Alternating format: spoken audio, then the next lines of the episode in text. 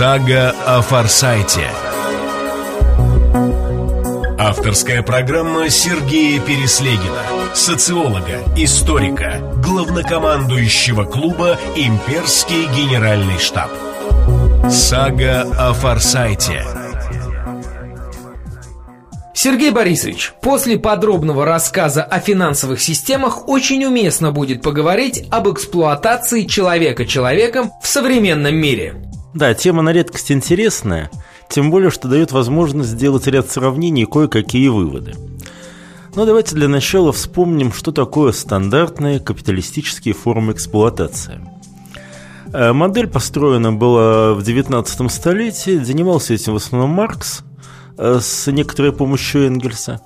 Суть э, модели чрезвычайно проста – и главным базовым ее положением является то, что источником любого произведенного богатства является труд.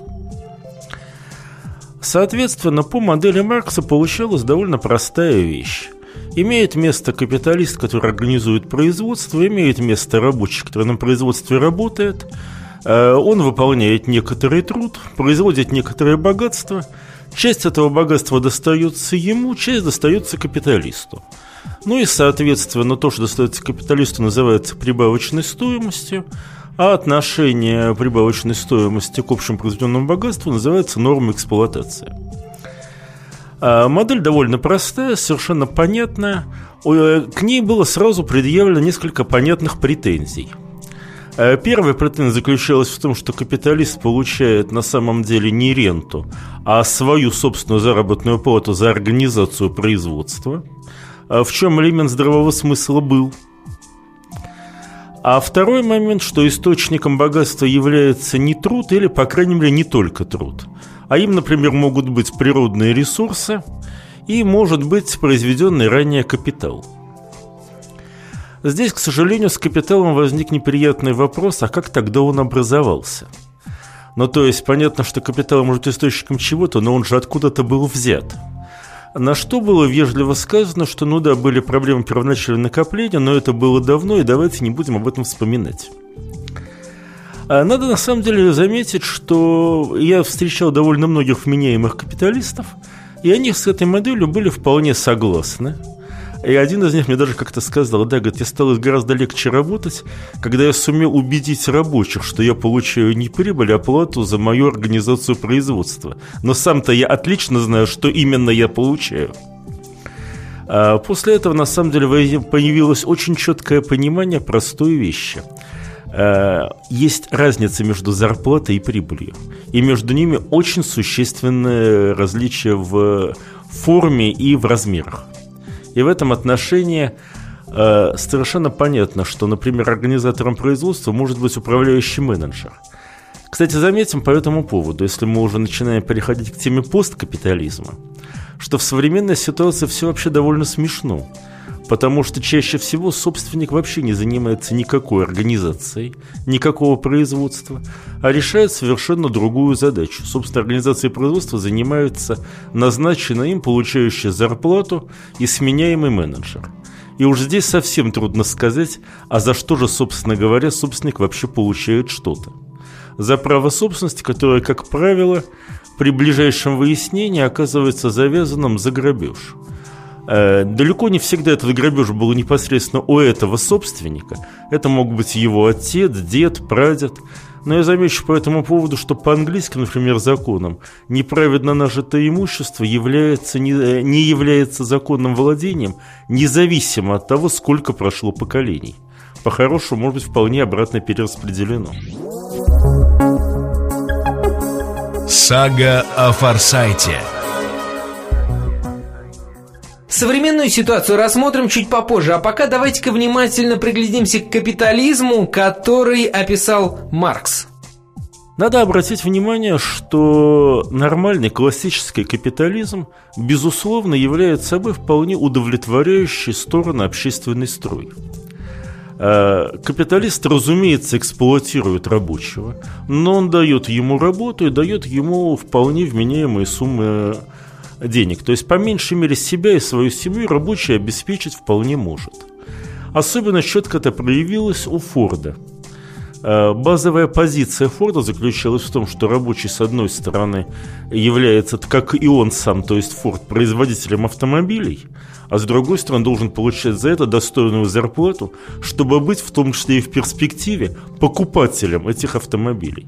Сейчас это очевидно, но в тот момент это было примерно то же самое, как если бы сейчас кто-то сказал, что рабочий, выпускающий бизнес-джеты типа «Гольфстрим», должен зарабатывать столько, чтобы покупать «Гольфстримы».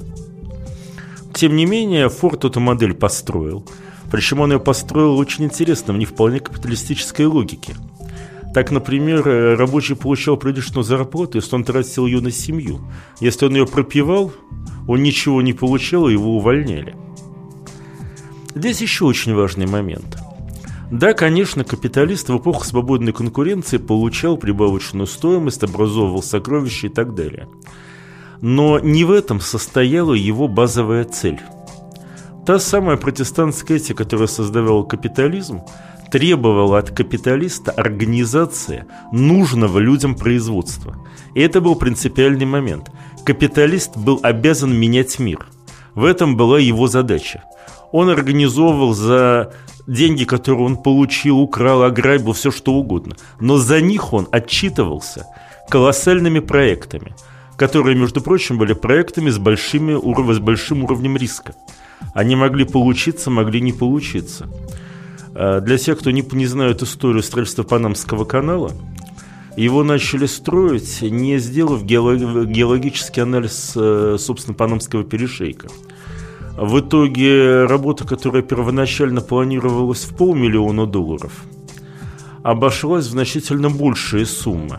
Полтора миллиона потратили сразу, еще несколько миллионов потратили в конце, с учетом того, что, ну, как меняется стоимость денег, по сегодняшним деньгам стоимость Панамского канала обошлась в 19 миллиардов долларов. Э, при первоначальной смете где-то порядка полутора-двух миллиардов, опять же, на сегодняшние деньги. Я уже не, рассчит, не рассчитываю, что 26 тысяч человек погибло при этом строительстве. Но проект был в конечном итоге реализован, и путь из Нью-Йорка в Сан-Франциско сократился с 22 до 9 тысяч километров.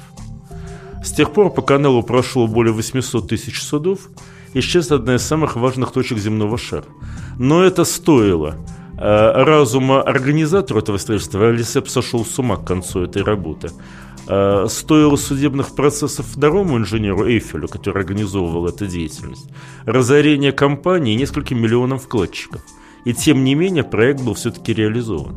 Потому что это еще было время, когда люди полагали, что у них есть ответственность не перед своими вкладчиками, как принято говорить сейчас, а перед самим Господом.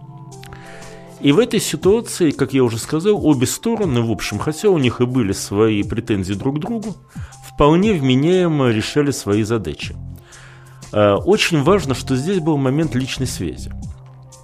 Рабочий знал, кто его эксплуатирует, и, в принципе, мог сменить рабочее место, найти более приемлемого ему человека. Точно так же хороший, уважающий себя капиталист знал, если не всех своих рабочих, то уж, по крайней мере, всех руководителей бригад. И в этом плане он был вполне в курсе того, чем на его предприятии люди занимаются. Сага о Форсайте. Будущее глазами очевидца.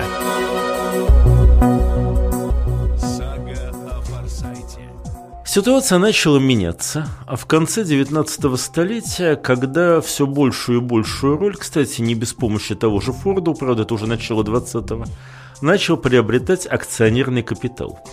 Возникли корпоративные структуры. Кто-то из западных экономистов, сейчас не припомню, сказал хорошую фразу. В сущности, корпорация – это уникальный способ получать прибыль, не неся за это ни малейшей ответственности в отличие от классического капитализма, где эта ответственность была впрямую. Но возникло довольно несколько интересных вещей. Ну, во-первых, началось распределение собственности. Во-вторых, возникли формальные основания считать, что рабочий, купивший акцию, является теперь еще и, в том числе, и сособственником данного производства. И не только, это не только можно было сказать, в некотором плане так оно и было на самом деле. Э, стал меняться социальный строй. Дальше я делаю большую, на большой набор многоточий, пропускаю большой период времени и перехожу к сегодняшнему дню. Ситуация, которая сложилась сейчас, гораздо более интересна, чем раньше. У нас по-прежнему есть капиталисты и рабочие. У нас по-прежнему есть эксплуататоры и эксплуатируемые. Но если раньше это были личные отношения, то теперь это социальные отношения в совершенно непроявленных схемах. Можно произнести это немножко по-другому. У нас есть набор собственников. У нас есть набор тех, кто собственности кроме личной не имеет. Между ними есть отношения, и это отношение эксплуатации. Но вы не можете ткнуть пальцем в конкретного человека и сказать, он собственник или он этой собственности не имеет. То, что раньше было отношением людей, стало отношением неоформленных социальных групп. А, при этом, смотрите, сама по себе эксплуатация осталась. Более того, она вообще никуда не, не исчезла. Она даже усилилась. Норма эксплуатации сегодня, в начале 21 века, выше, чем в середине 20-го. И дальше она будет становиться только выше. Но при этом исчез момент четкого противостояния социальных сил. В некотором плане, в клубах, в театрах, много где еще, да и даже на бирже. Собственники те, кто ее на самом деле лишен, отлично смешиваются между собой. В свое время Иван Антонович Ефремов сказал об этом примерно следующим образом.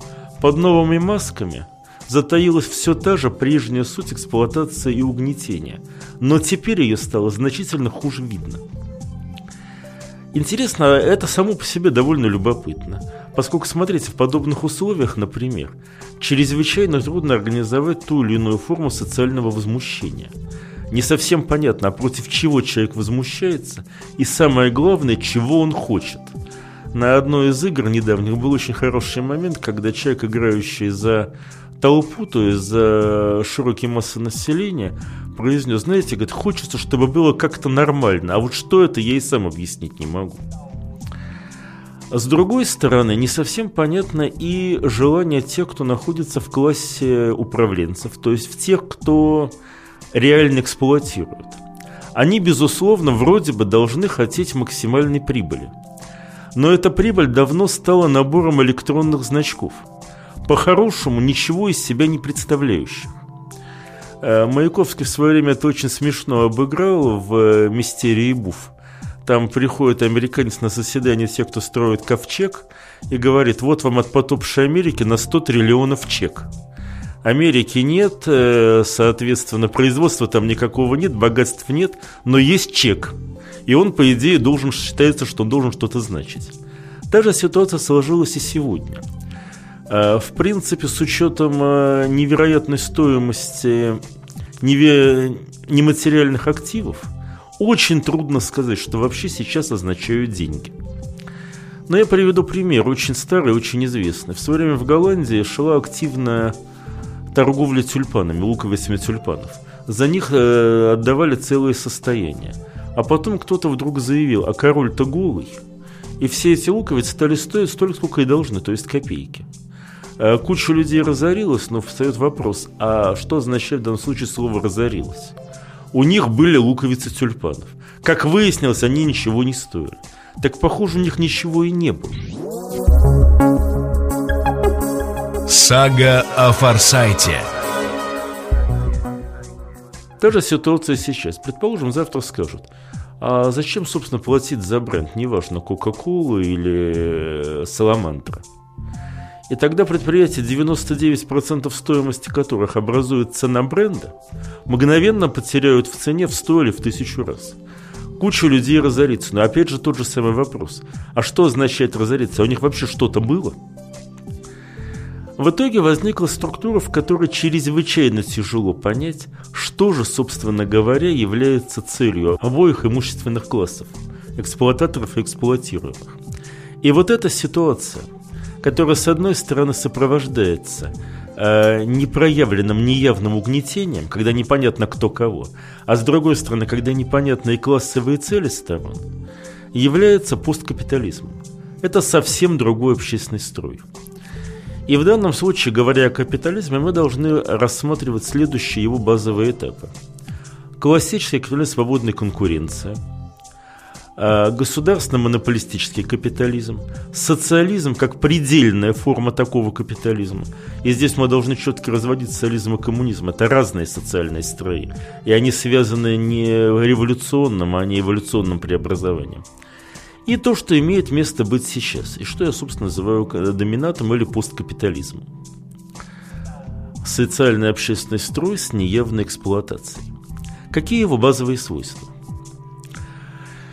Прежде всего нужно иметь в виду, что если где-то годам к 80-м начали всерьез разговаривать о том, что мир разделился на единый мировой город и, единое, и единую мировую деревню, причем город эксплуатирует деревню, то сейчас этот процесс прошел значительно дальше. И можно говорить о том, что мир разделился а на единый мировой правящий класс, который я называю нобилитетом – и единое мировое быдло. Слово «быдло» я ни, никаких эмоциональных моментов не прикладываю. Оно просто на другом языке значит то же, что когда-то значили «пролетарии». Смысл ровно тот же самый. А просто слово «пролетариат» используют для совершенно другого социального класса, и современные быдло пролетариями точно не являются, поэтому новое обозначение – ну, э, к быдлу принадлежим почти мы все, там 99, наверное, и 9% населения. Кстати, многие из тех, кто, кто считают себя капиталистами, э, крутыми людьми с большими миллионами, относятся к этому же самому строю. Они просто об этом не знают. Но, собственно, в посткапиталистической эксплуатации люди и, как правило, не знают, к какому они принадлежат социальному слою. Для этого нужна очень серьезная рефлексия и понимание картинки. Спасибо, Сергей Борисович. Давайте прервемся на этих определениях и вернемся к разговору о современных способах эксплуатации в следующий раз. До новой встречи. Сага о Форсайте. Авторская программа Сергея Переслегина. Сага о Форсайте.